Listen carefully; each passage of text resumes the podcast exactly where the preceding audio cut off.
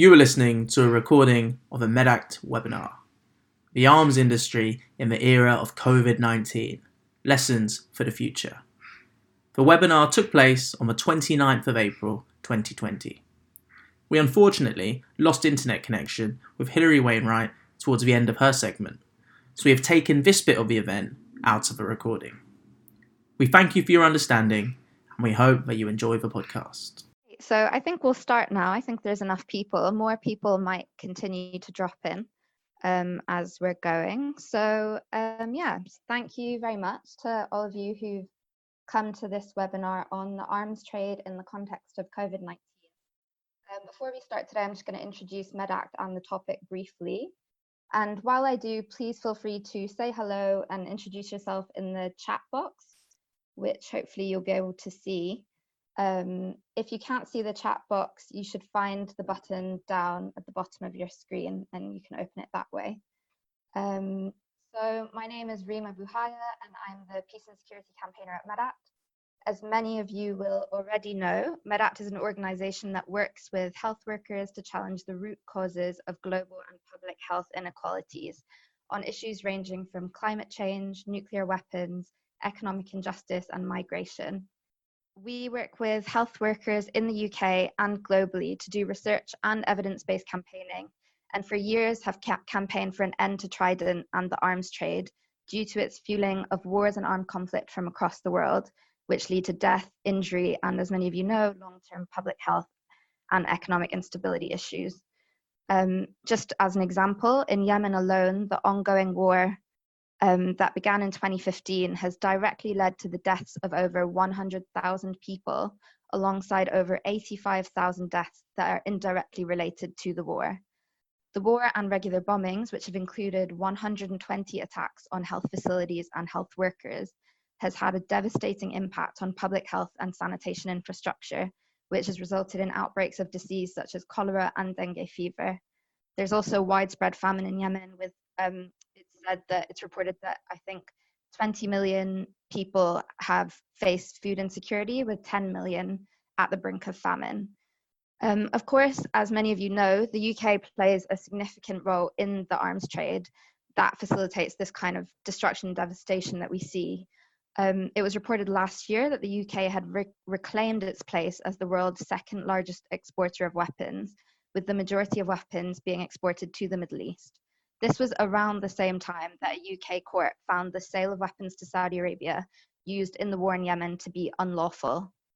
And despite the coronavirus pandemic and our Foreign Secretary Dominic Raab, who was also acting Prime Minister for a while, um, showing support for an immediate global ceasefire, it's reported that BAE Systems in the UK sent one of their regular weekly shipments of weapons to Saudi Arabia last week. And also, I'm seeing reports that they've sent that same shipment today to Saudi Arabia. Um, so a number of um, arms companies, including Airbus, Babcock, and Rolls-Royce, have been granted contracts by the government to convert production to much needed ventilators. And so I thought that now would be, you know, as good a time as any and potentially, you know, a very, very useful time to talk about the possibilities of a long-term move away from destructive industries such as arms and weapons and fossil fuels because um, I know many of you in the chat will be very interested in that too, to industries that support sustainable peace and public health. So with that in mind, I'm really excited to introduce our panel of brilliant speakers who are experts in the area. Um, so, so we've got um, Professor Andy Haines with us, who is uh, the, a professor of environmental change and public health at LSHTM, the London School of Hygiene and Tropical Medicine, and a founding member of MedAct in what was then known as the Medical Campaign Against Nuclear Weapons. We've also got with us Hilary Wainwright, who's the founding editor of Red Pepper magazine and co-author with Dave Elliott of the Lucas Plan, a new trade unionism in the making. And she's also a fellow of the Transnational Institute. We've got Phil Asquith, who's joining us today, who's a chartered engineer and former chairman of the Lucas Aerospace Combine at the Burnley site, and has been closely involved with the Lucas plan since its conception. Um, we've got Stuart, uh, Dr. Stuart Parkinson, who's the Executive Director of Scientists for Global Responsibility, and his career path, interestingly, has taken him from engineering in the arms industry to climate change research and then broader science and technology issues, including on arms conversion. And finally, but you know, last but not least, um, is Sam Mason, who is the policy officer at the Public and Commercial Commercial Services Union (PCS), um, covering climate justice, trade, and digitalization and automation issues. She's also a member of the New Lucas Plan project and leads on the Just Transition Working Group strand. Um, so just to repeat some technical points, if you do have any technical problems, um, please write them, please write into the chat box below and my colleagues Ian and Ben who are here will help you out. Um, we'll move on to the Q&A session, the question and answer session in the final half hour of the webinar from 7 p.m. hopefully.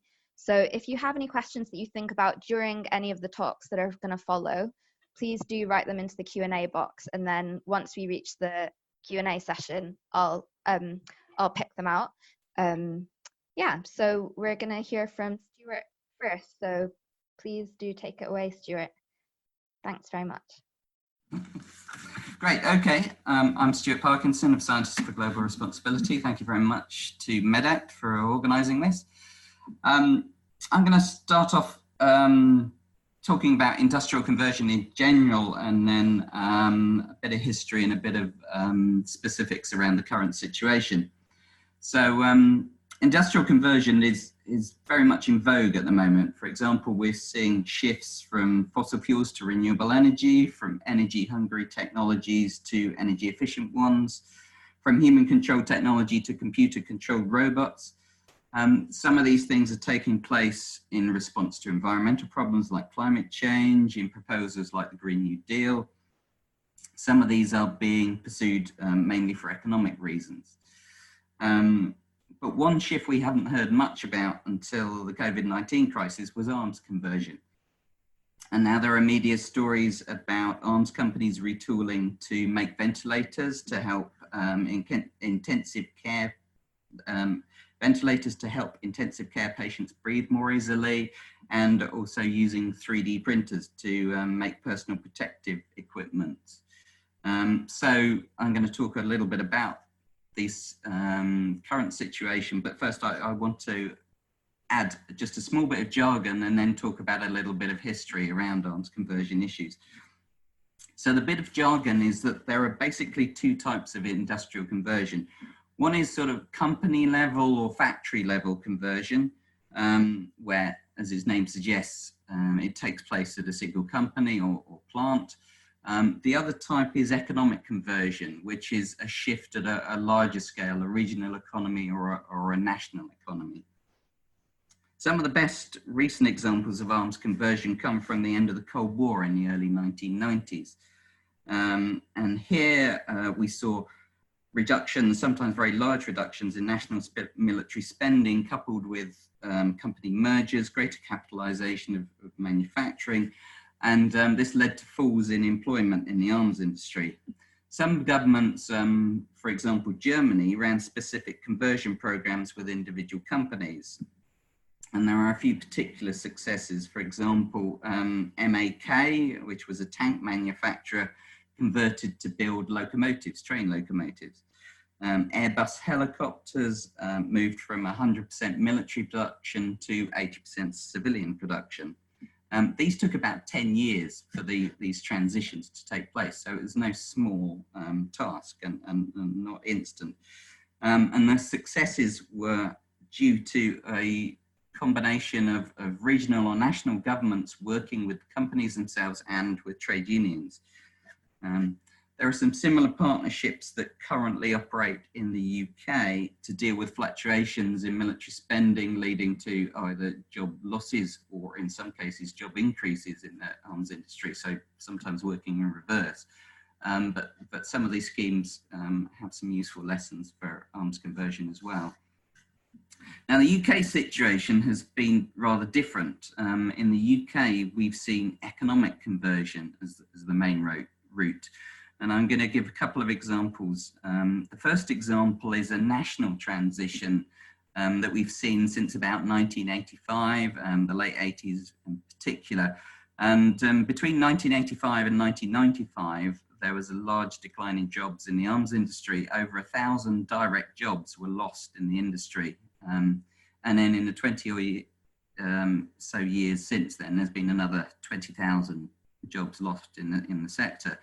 Um, but since about the year 2000, um, there's been a massive growth in jobs in the energy efficiency technologies and in renewable energy in the UK. And this is more than compensated for the losses in the arms industry. So to give you some of the latest figures from government and industry, the green industrial sectors in the UK, um, low carbon and renewable energy, um, currently employ about 215,000 people in the UK. Um, the biggest areas are, are energy efficiency products. Um, compare that with the arms industry, which now only has 135,000 direct jobs. Um, so you can see the, the green industries are about 60% bigger than the arms industry. Um, the second example I want to give is um, a transition in Humberside around um, the city of Hull. Now in 2012, the BAE Systems factory there um, um, shrank and 850 jobs were lost. in 2016-17, uh, a new factory was founded called Hull Greenport, which created about a thousand jobs in manufacturing, particularly um, making um, wind turbine blades for offshore wind farms around the UK. Um, so there's, there's been quite a transition and in both cases, the jobs in the green sector have been larger than the jobs lost in, in the arms sector. Um, another example is, is Lucas Plan, but I'll let other people talk about that. Um, so now coming back to the present day um, and looking at what's happened as a result of COVID-19 activities in industry, and what we're starting to see in Britain now is, is some company or factory conversions um, happening for medical equipment. Um, now, there are limited details so far. Um, it, it's hard to glean exactly what's going on, but there are some details in the public domain, and, and I'll let this is what I've been able to um, gather from um, the evidence around. Um, so on ventilators, medical ventilators, which are complex machines, as I say, needed to help um, intensive care patients breathe more easily. Um, fears of a national shortage led government to put out a call for engineering companies to help produce thousands of new ones. Um, so far, regulatory approval has, has been given to one consortium um, called Ventilator Challenge UK, there are 29 engineering companies involved in this, including specialists in medical technology, car production, IT, aircraft, and arms. Um, seven of the companies involved in this are major producers of, of arms and other military equipment. The coordination of this um, consortium is by a public body called the High Value Manufacturing Catapult, which is um, a nice snappy name. Um, four sites have been chosen for production. Um, these include um, the Airbus site in Wales, in Broughton in Wales, um, none of the sites were producing military equipment um, before this, so strictly it's not arms conversion, but it does involve, as I say, some arms companies. The trade unions have been heavily involved in the conversion work, and the orders for this consortium are currently at a minimum of 15,000 ventilators, so a, a, substantial number of units.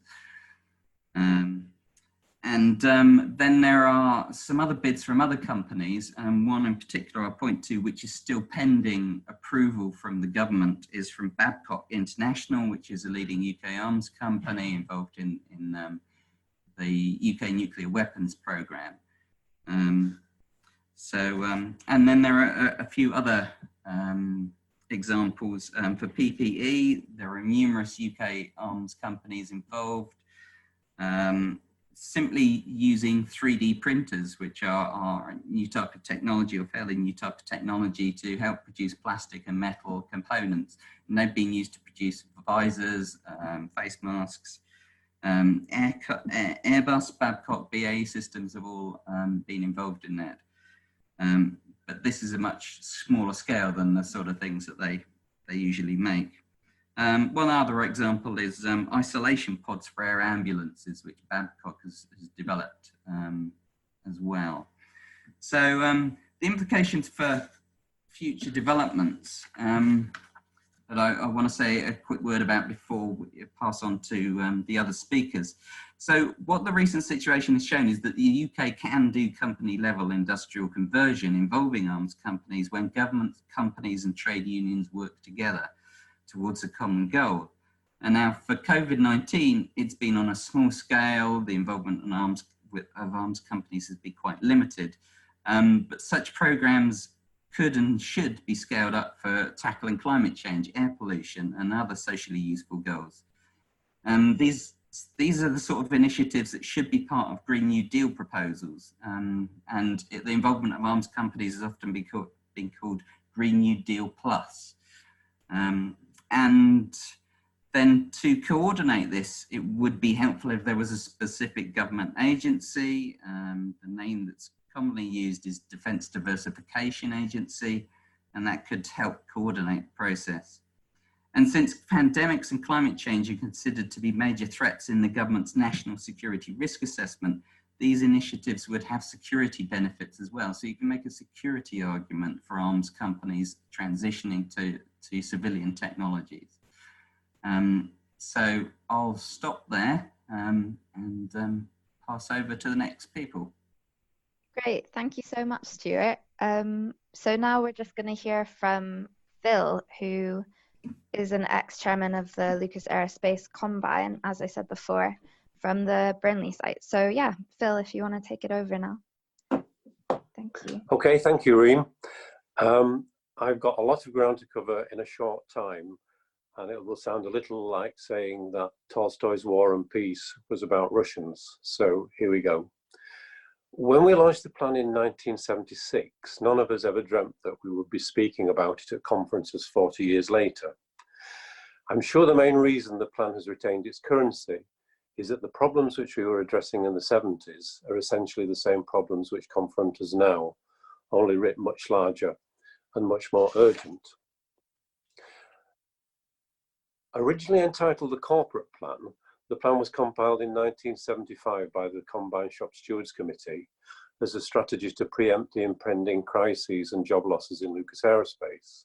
The main objective of the plan was to protect defence workers' jobs by proposing the development and manufacture of socially useful products as an alternative to weapons in a declining defence sector.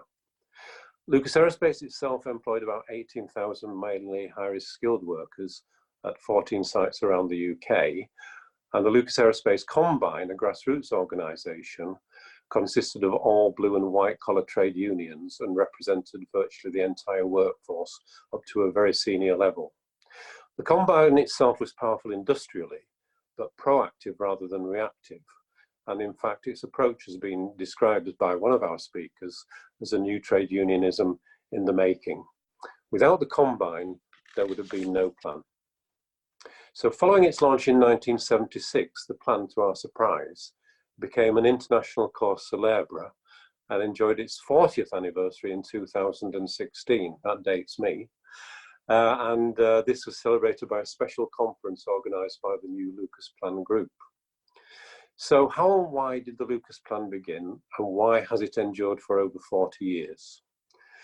background is in the 1970s, job losses in British industry, including Lucas, were hemorrhaging for a variety of quite fundamental reasons, giving rise to the new phenomenon of structural unemployment. In addition, a new Labour government in 1974 was elected twice, pledged to defence cuts, so this compounded the prospect of job losses within Lucas Aerospace. The Combine Shop Stewards Committee considered various workers' struggle, struggles and strategies to save jobs, such as nationalisation, occupation, work-in, sit-ins, campaigns for the re retention of the existing products, but none of those seemed appropriate to us. It seemed to us that struggles based on the continued manufacture of products that no one wanted were doomed to failure, and that was particularly true of the weapons industry. The Combine requested a meeting in November 74 with Tony Benn, the Secretary of State for Industry in the new Labour government, to, discuss, sorry, to discuss defence cuts. Benn's advice was very clear that the Combine had time and therefore should plan alternative industrial strategies and products. and to use the members' skills in the planning process. So after much discussion at the next Combine meeting, the way forward suddenly became clear. The Combine decided to draw up an alternative to the company's corporate plan independently. If defence workers' skills were no longer required to make weapons, they should be used to benefit society. This was consistent with decades of Labour Party policy and trade union policy, but no one had ever planned the nuts and bolts of the conversion process. This would be a plan to save jobs by making products to fulfill the unmet needs of society. Products to be measured by their use value, not their exchange value. We talked of social profit from socially useful products. After all, the definition of profit on weapons contracts was purely political. We were aware that we were heading into uncharted waters. There were no union manuals and no precedents for alternative plans. Over a year, we consulted the workforce and some sympathetic experts and academics, Andy being one of them.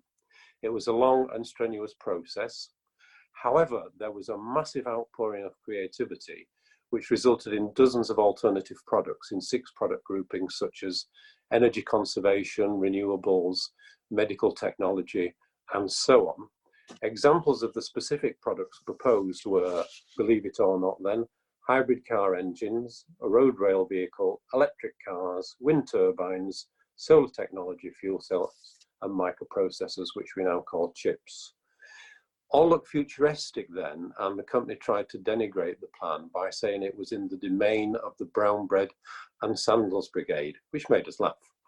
The technology is every day now. So our members' technological forecasting was spot on, an endorsement of the bottom-up approach. So as far as we knew, this was the first concrete alternatives set to arms production, the first time ever, and it helped to remove jobs from the disarmament debate. It's formed a major contribution to the international peace movement, which embraced the plan enthusiastic. And indeed, the Combine was nominated in 1979 for the Nobel Peace Prize, which we didn't get, by the way. So the plan was not just about products, the plan was also challenging the way in which products are produced, where skill and creativity are designed out of the production process. We proposed the reversal of this to human-centered production systems. It was axiomatic that we were challenging the misuse and abuse of science and technology. These are not a given. Their use is directed and for too long away from the socially useful economy. The plan also challenged design for built-in obsolescence, products designed to wear out prematurely, fueling a throwaway economy with all of the wastage of the planet's resources that that engenders. It was clear even then that a world economy based on endless growth could be not sustained by the Earth. The international reaction to the plan was overwhelming and completely supportive. Combine reps have spoken at hundreds of meetings and conferences in the UK, America, Europe, and Australia. Let me give you a typical newspaper quote, and believe it or not, this came from the Financial Times. The plan is one of the most advanced yet prepared in the UK by a group of shop stewards, one of the most radical plans ever drawn up by workers for their company. And this one sounds as though it's from a left-wing publication, but I'll tell you the publication in a moment. The quote said, the document is clearly worth consideration by management, for it demonstrates clearly that if managers don't carry out their jobs to the satisfaction of workers, then those same workers have the capability and know how to do it for them. Not from a left-wing publication, that was from Industrial Management in 1976, and that went down like a lead balloon in the board of Lucas Aerospace. There was a tidal wave of interest and support and there was one notable Canute-like exception, which was, in inverted commas, our side, the responsible national trade union officials and the Labour government. Fearful of the wave of grassroots, sorry, grassroots trade unionism at uh, the time, the Labour government entered into an unholy alliance with the company. They rejected the plan despite the Labour Party conference having recently endorsed it unanimously. And the outcome was that they gave Lucas more taxpayers' money to destroy jobs, even though we've provided them with a blueprint that they've been asking us to do for years. In conclusion, did the plan succeed or fail? Well, on our side, the Labour government certainly failed, that's for sure. However, the plans made an enduring uh, sorry, contribution to the arms conversion, environmental and humanising technology debates over 40 years. The workers who produced the bottom-up strategy were proven right. Management, Labour government and many of the trade union establishment were proven wrong or they didn't care. And I make no apology for saying that. They all rejected the planned products such as hybrid engines, turbines, solar technology, all commonplace now and largely manufactured overseas. And that sadly is the familiar story of British industry. Had the plan been accepted, we could have been manufacturing our own design of hybrid engines, wind turbines and so on for years and enjoyed a couple of extra decades of lower CO2 emissions. But my final point is, despite repeated threats by the company, there were no compulsory redundancies in Lucas Aerospace over the years of the plan campaign, which after all was the original objective of the plan to protect jobs. Thank you. Amazing. Thank you, that Phil. That was really interesting and really interesting to hear what the reviews were in um, not so sympathetic press as well.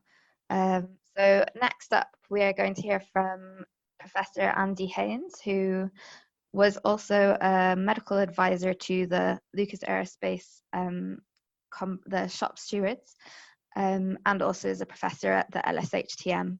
So just going to pass over to you, Andy. Thank you very much. Thanks very much, Shireen, for the introduction. So in the mid 1970s, uh, I was a, a, young doctor working in Northwest London, part-time clinician, part-time researcher, and I was on the uh, Brent uh, Trades Council, representative of the Medical Practitioners Union, where I heard a number of talks by Mike Cooley, and Ernie Scarbrow, uh, who was chair of the Combine Committee at the time, uh, and met uh, a number of those uh, speaking today. And it was there really that I learned about this concept of uh, socially useful production and the, and the, conversion of the arms industry to more productive uses. And I found that the Combine Committee really addressed many of the issues that preoccupied me then and today. So I was concerned about the threat to survival posed by the nuclear arms race, the waste of limited resources from excessive military spending, the spectre of increasing unemployment for many workers, and of course the failure of conventional protest movements to influence many entrenched positions. And it seemed to me that the Combine Committee uh, outlined many of the potential solutions that people like me were looking for. The achievement of multiple benefits, meeting social needs, providing fulfilling employment, breaking down the paternalistic management structures, and capitalizing on the creative talents uh, of the workforce. As we've heard, at, the, at that time, climate change was not the pressing concern that it is today, but many of the solutions that were developed by the uh, Combine Committee were of contemporary relevance, renewable energy, energy efficiency, and sustainable transport, to name but a few. So I was immediately inspired by this vision, really, of a different way of organizing society. And despite my inexperience, Mike, uh, Mike Cooley and I think Ernie as well asked me to be a kind of informal advisor to the Combine Committee on the potential to design innovative projects to meet health needs. I suspect that I learned, in fact, I'm sure I learned a great deal more from them than they learned from me. But what really impressed me was how the um, the Shop Stewards Committee drew up a very detailed plan um, and they consulted very, very widely, as I'm sure Phil uh, will agree. So I think they sent out something like 12,000 questionnaires, something of that order. And so this wasn't a kind of ad hoc exercise. It was a very carefully planned exercise to capitalize on the extraordinary skills and talents of the Lucas Aerospace um, workforce and to make a detailed analysis of the design, development and production capabilities and activities of the various plants and how they could be converted to more socially productive um, uses. So they came up with 150 or so new products. Uh, some of these were already being made in small volume by Lucas. Some of them were totally new products. Um, and they include a very wide diversity of products, but amongst them there were medical devices. So at the time, for example, about 3,000 people a year were dying in the UK because they couldn't access home dialysis. And the Lucas Aerospace uh, workers, um, the, there was a, produ- uh, a program on TV at the time which really outlined the tragic loss of life that was occurring from these preventable deaths from renal failure. And so the, the, the workforce was very much, um, uh, I think, catalyzed, their interest was very much catalyzed by that program. And they saw the potential for scaling up the production of home dialysis equipment. Other workers also developed portable life support system for use in ambulances, which of course we take for granted today, but at the time was absolutely uh, groundbreaking. And some of the health ideas were developed further in a consultative workshop, bringing together um, workers, the Lucas Aerospace workers, independent advisors, and health service users. For example, there was one very moving account of um, the development of a mobility aid for people with uh, spina bifida, young children with spina bifida, called the Hobcart. And that was developed by an engineer called Mike Parry Evans. And he actually worked with the children with spina bifida. So I think it's the first time he'd actually worked with people who would directly benefit from his, um, from his work. And it was called the Hobcart. The, the Australian Spina Bifida Association wanted to order about 2,000 of them but Lucas refused to manufacture them because they were not compatible with their then uh, product range. So there was a tremendous, uh, I think, um, flow of uh, innovation um, in from the Lucas uh, workforce. Many of the products had health implications. At the time, I thought of medical equipment in a rather narrow sense, but now I can see that many of the other products they proposed to develop had major implications for health, including renewable energy, heat pumps, hybrid en engines and so on, because they reduce greenhouse gas emissions and also uh, reduce air pollution, which as we now know today is a major killer. So Lucas Aerospace uh, epitomized to me the defects of British industry, which I think Phil has already alluded to. They were over-dependent on arms expenditure funded by a plentiful supply of taxpayers' money that was could be much better used to address other social priorities. Um, and there were deep and unproductive divisions between management uh, and the workforce. I found this particularly galling because it was very clear, even to a rank outsider like myself, that the workforce were much more knowledgeable, skilled, and innovative than the managers. At the same time, it was also instructive to me to see that the trade union movement itself was not always supportive, as we heard from Phil, of the innovation, and some found the disruption of their traditional and very reactive role uh, very challenging. So let me conclude by a couple of other remarks. Uh, in 1979, I had the opportunity to go to California as a, as a young researcher. And in my spare time, I had the opportunity to interact with the conversion group of the University of California Nuclear Weapons Lab Conversion Project, led by Dave McFadden and others. And they'd been working for several years towards the conversion of the Lawrence Livermore Laboratory from weapons to non-weapons work. And their their belief was that the continuing nuclear arms research and development increased the risk of nuclear war and that the US had a responsibility in particular to take the initial steps to turn round the nuclear arms race. They actually made very good um, inroads into the uh, Lawrence Livermore workforce and they found actually a lot of uh, sympathy and support from within the Lawrence Livermore lab um, employees. And what was striking to me was that they uh, were actually very quite knowledgeable about the work of the Lucas Aerospace Shop Stewards Combine Committee I remember I was able to talk in some detail uh, to them about it and spoke, at, I remember at a, at a rally, um, a public rally, uh, supporting the whole conversion work. And it was very clear that the example, the constructive example of the Lucas Aerospace Shop Stewards Combine Committee really resonated um, with them. We now know that these ideas, although they weren't fully taken up at the time, of course, they have endured. And in fact, they are more timely than ever. And as we emerge from the shadow of COVID, as we will emerge over the next year or two, it's imperative that we do so with economic policies that protect and promote health. We've spent trillions of dollars and pounds trying to protect public health. And when we emerge from the COVID pandemic, it's crucial that we do so uh, bearing health and environmental sustainability securely, putting it securely at the center of the economic recovery package. And what's very clear, I think, from the historical example of the Lucas Aerospace Combine Shop Stewards Committee is that we have uh, an, a tremendous and enduring example of how our economy could foster workplace democracy, address the need to build back, bring back uh, skilled manufacturing, including the development of the circular economy, reducing greenhouse gas emissions, reducing waste, and reducing the vulnerability of vital supply chains to disruption. So bringing back much of that expertise much closer to home and supporting improved health and rapid decarbonisation. So I see the post-COVID economic stimulus as a tremendous opportunity to scale up the Lucas vision, which inspired many of us many decades ago, but now adapted to a new generation and new challenges. Thank you very much. Amazing. Thank you, Andy. Um, I have to say, I, I, agree with a lot of what you've just said. So I'm um, hoping that we'll get some questions from people um, about your time, you know, look, working on conversion, particularly from a health perspective, medical perspective. Um, so thank you. And next we're hearing from, oh, okay. So I've just been asked privately to just let you know that there's uh, 75 people now in the call, which is really amazing. Um, really amazing to have that many people interested in the issue of arms conversion and, and the arms industry moving forward. Um, and yeah, if people do have questions, just a reminder that you've got the Q&A box at the bottom of your screen and you can just insert your question there. So we have a few questions in there and we'll get to that in the Q&A session, but please do um, put your questions in there.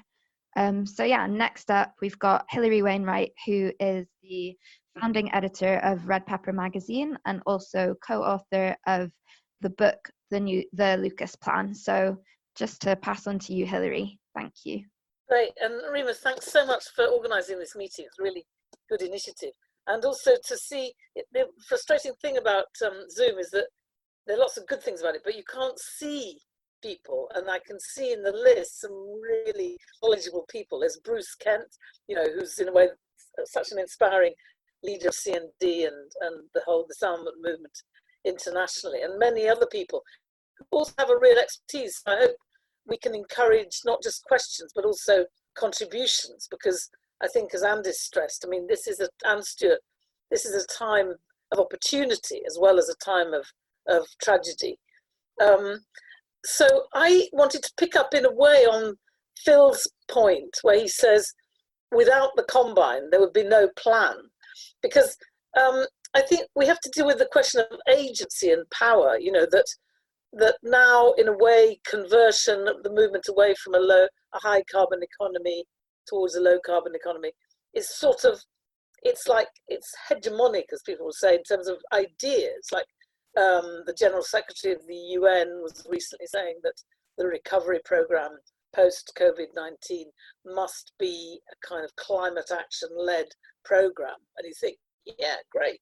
But then, you know, we've got massive vested interests in business as usual. People want to go back to the the pre-COVID economy, and they they're people with considerable power and and a kind of sense of entitlement to the strength they had before COVID. So the airline industry, you know, been lobbying. You saw Richard Branson, you know, lobbying like anything um, for for bailouts and so on. So that leads us to the question of agency. Who what are the forces that are going to um, are going to actually push for conversion? And I think one of the lesser discussed forces that's mainstream press is the trade union movement. So I want to talk a bit more. Um, the kind, my subtitle of the book that I wrote with Dave, and it was really with the Combine. You know, I we attended Combine meetings for several years, and I learned, like Andy, I learned more from them than I sort of in, in you know than than I put in through the book.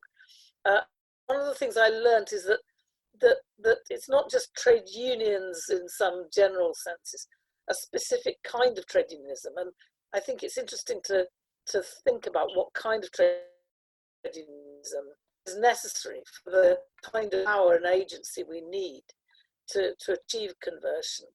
And at the same time i've been i look because of this sort of concern with the importance of the role of trade unions as being in a way the knowledgeable people the people with the knowledge or representing the people with the knowledge and the skill that on which the industry depends I, I decided to investigate the role of trade unions in this conversion to ventilators that Stuart has given, given a very useful summary of. And so I talked to uh, in the Airbus factory in North Wales. So in my sort of books on trade unionism, I'll draw on that, the Lucas experience, the Airbus experience, and then finally on a kind of almost like um, negative example in order to throw into relief the positive examples. I did during the whole debate about Trident, um, you know, when Jeremy Corbyn was leader of the Labour Party, I went up to Barrow to see, to meet the, um, the, the trade union conveners there, and uh, although there had been a, a tradition of interest in conversion up in Barrow, when it was Vickers, the Vickers workers were actually always putting forward ideas, and then even when it was BAE Systems, there was a, a, a kind of committee looking at conversion and alternatives.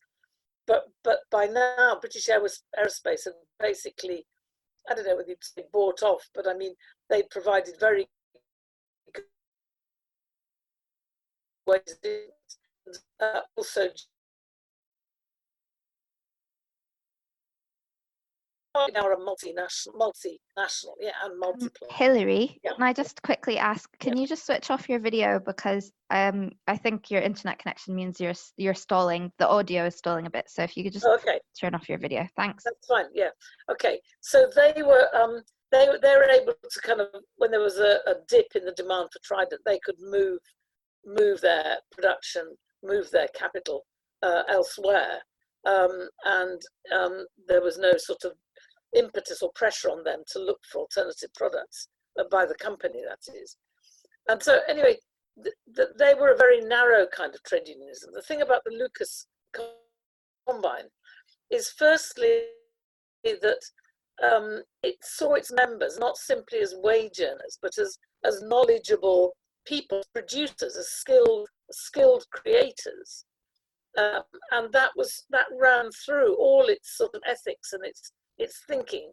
Um, and it meant that the Combine Committee was a very democratic body, so that each each plant would give detailed report backs, and the Combine knew that no decision had any chance of actually being implemented unless everybody, every shop steward there could win the support of its very knowledgeable, intelligent members who, you know, would, would, would resist simply being given a kind of order from the combine.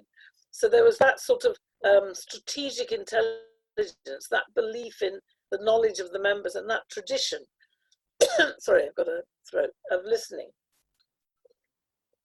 listening to the members. So it was democratic. It was rec- recognized its members as knowledgeable people, and also it, it had a kind of vision, and that results in things. I mean, it, in the case of the Lucas um, plan, it was a result partly of the traditions and the time that we were living in. You still had the repercussions of the the, the rebellions of 1968, which involved, in, you know, a whole but we just lost you. Maybe if you could just repeat what I'm you very, I'm very near my router, so I don't know quite what it is, but I anyway, don't know. anyway um, technology it's not always perfect. Um, so uh, I just was saying that that one reason why the Combine Committee was so political in a broad sense, not party political, but kind of had a political a sense of the alternative was possible, was partly the time it was in, just following 68 when, when there was a whole generation of scientists and technologists who didn't take science and technology for granted and saw it as being politically and value driven. Um, and I think also the role of Tony Benn in stimulating the the dynamic of the plan was important. I think Phil would probably agree that you know his his discussion with the stewards, you know, do you want us to me to nationalize aerospace and them discussing well nationalization isn't enough and that led to a very political discussion. Now in the case of the um, the workers in Airbus, it's been the, the, the health crisis. So the workers who are involved in the ventilators, they volunteered. Not all the workers are involved in it, but a large number volunteered to be involved in this because of their belief in the NHS. Um, so that that points to a, a, um, a, trade unionism that has got a political vision um, as well as a belief in its members' capacities. And I think, you know, if there'd been, I mean, maybe still now we've got a, a with the Labour Party, we've got to have a Labour Party that itself has got a political vision, has got, it's already clear there is some commitment to defence diversification. There is um, a commitment to keep on because there Oh, Hilary, you've gone. Yeah, it's it's kind of frozen now. Okay, so I'm not sure where you lost me, but I was saying that now we we've got the the chance of a, a Labour Party itself being a stimulus to um, a political trade unionism, uh, and it'd be interesting to hear from Sam a bit more about the contemporary. I'll hand over to Sam. Okay, great. Okay, well, thanks very much, Hilary. Sorry about the technical issues. Um, so, well, yeah, we'll pass over then to Sam, um, who is a member of the new new Lucas Plan project and also a policy officer at PCS Union. So, over to you, Sam. Thanks, Reem. Um, thanks, everybody, and hello to all you 75 participants out there. It's really great um, not to see you on the call, but know that you're there. Um, and it, it, it's always a bit hard sort of coming last on a, a, a, string of obviously very excellent speakers and number of points that have been made. So of course I've been quickly changing everything I was going to say as it's been going along, um, morphing to respond to your your comments. And it's a real shame, Hilary, I didn't didn't catch the end of what you were going to pass over to me, and you just faded out then. But hopefully we can um, pick that up. But I think just to just say a little bit the, about the new Lucas Plan project, which I'm involved with, and um, as Phil mentioned, we kind of come out of the 2016 40th anniversary conference of the new Lucas Plan and Alternative Corporate Plan, and whilst it was fantastic, obviously, to celebrate what Phil and um, Andy and all the people around the new Lucas Plan did, and was very much part of that conference, we were very conscious as well that we didn't want this just to be a sort of nostalgia fest, um, but this was actually to take the ideas and the, the way in which the combine worked forward into the multiple crises which we're facing today. And um, obviously that was pre um, pandemic, but then that's the increase in militarization, climate change, and automation, digitalization um, processes and their impacts on work. And as a trade unionist, I've got to say the the Lucas plan has sort of been a backdrop to my own sort of industrial history and growing up within the, the trade union movement. And, you know, to give away my age, I was 10 when the, the plan was developed, um, published. So, um, so it's, it's always been quite interesting me and also incredibly inspiring and very privileged now to actually be in touch with uh, people who were involved with it. Um, it, it it's quite incredible. Um, but I think what's been the most disappointing thing to learn is even when we started to get trade union engagement around the 2016 conference, it was a kind of almost, but the Lucas plan failed. You know, it was great. Um, and I, I, was actually genuinely quite shocked that, by that because I, I certainly don't think the Lu- Lucas plan failed because it's has had an enduring resonance throughout all this time and throughout our industrial labour history and is constantly referred to. Um, but I think, yes, it, it was failed, as Phil um, articulated, by the Labour Party and trade union bureaucracies in not wanting to take forward those ideas. And, and certainly we'll be failing today in the current crisis if we don't, again, utilise that. Um, and it's hard, obviously, not to talk about anything right now about the, the situation we're in and where that's going to go to. So a couple of things I just wanted to touch on about sort of some of the current day realities, some that link into ongoing trade union discussions and some of the things that we're obviously hoping to come out of this. Now, um, obviously there's been a massive economic hit and the jobs have been shed right across many, many sectors globally. Um, Hilary's mentioned aviation. That has been literally a grounded sector. I mean, they're down about to 90% of um, civilian flights at the moment. Um, workers are getting benefits from bailouts. Sorry, the, the, the companies are getting benefits from bailout schemes. Some workers have been furloughed, such as in this country, and you'd have heard today about British Airways getting rid of thousands of workers. So still going forward with redundancy plans. But of course, that's not just happened in the aviation sector. Um, we're going to see it across agriculture. We've seen it across the, the, the retail sectors and um, obviously within those relationships between the, the global south and the global north, where we've outsourced a lot of our production and manufacturing. We've seen a complete collapse of supply chains. Um, and I was just reading an article today around the renewable sector that all the kind of investment that has been committed so far um, for renewable energy projects around the world, that a lot of those are going to be stalled, just getting the, materials and parts, etc., that are needed.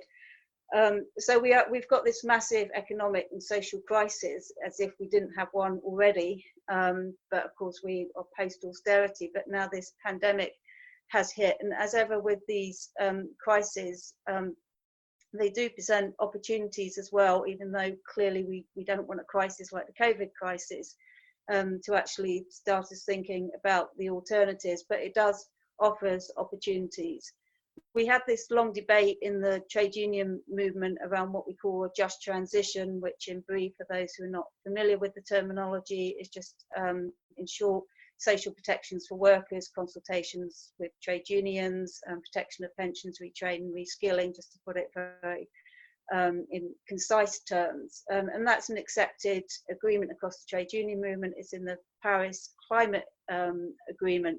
But we have very conflicting views across the trade union movement about how we transition our economy out of a fossil fuel economy into a zero carbon economy, as we talk about in PCS, a zero carbon economy, particularly by 2030, and particularly to respond to the climate crisis that was so um, articulated in 2018, I think it is now, October 2018, by the UN Intergovernmental Panel on Climate Change.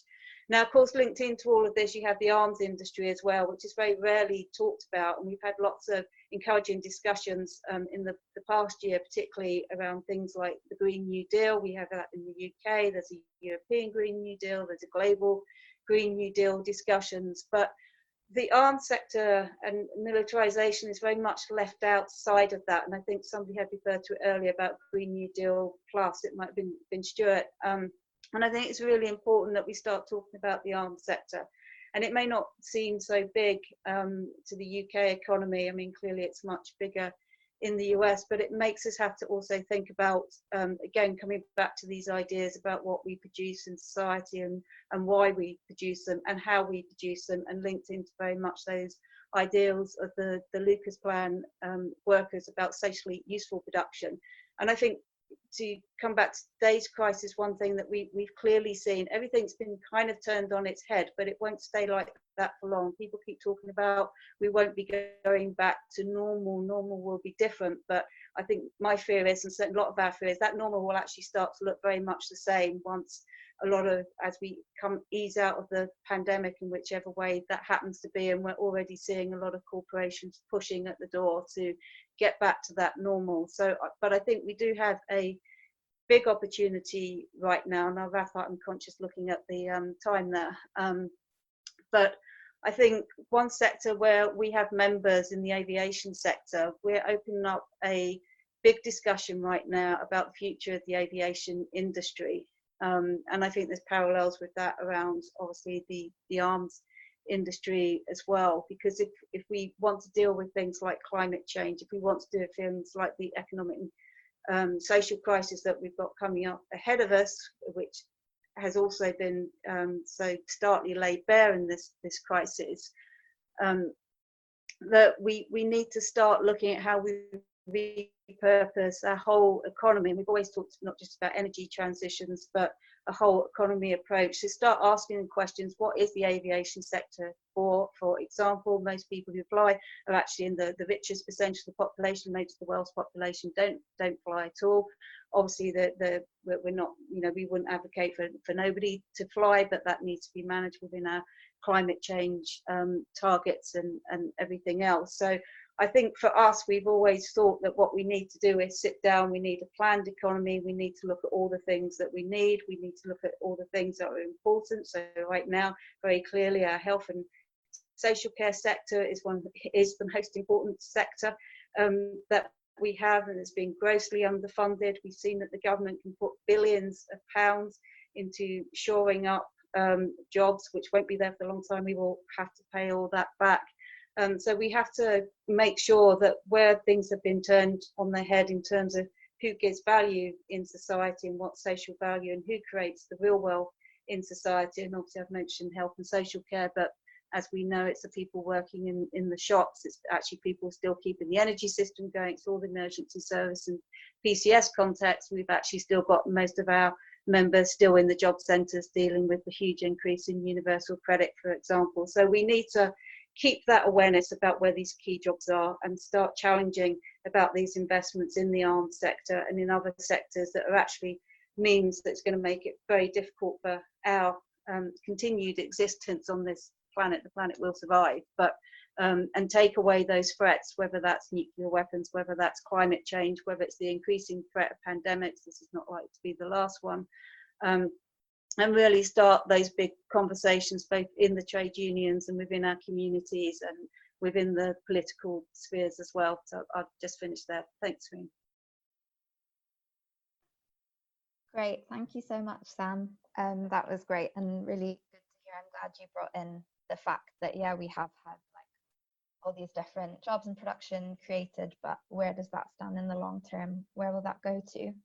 Um, so thanks very much to all our brilliant speakers. Um, so we're going to stop recording now so that um, we can ask. Thank you for listening to our MedAct webinar.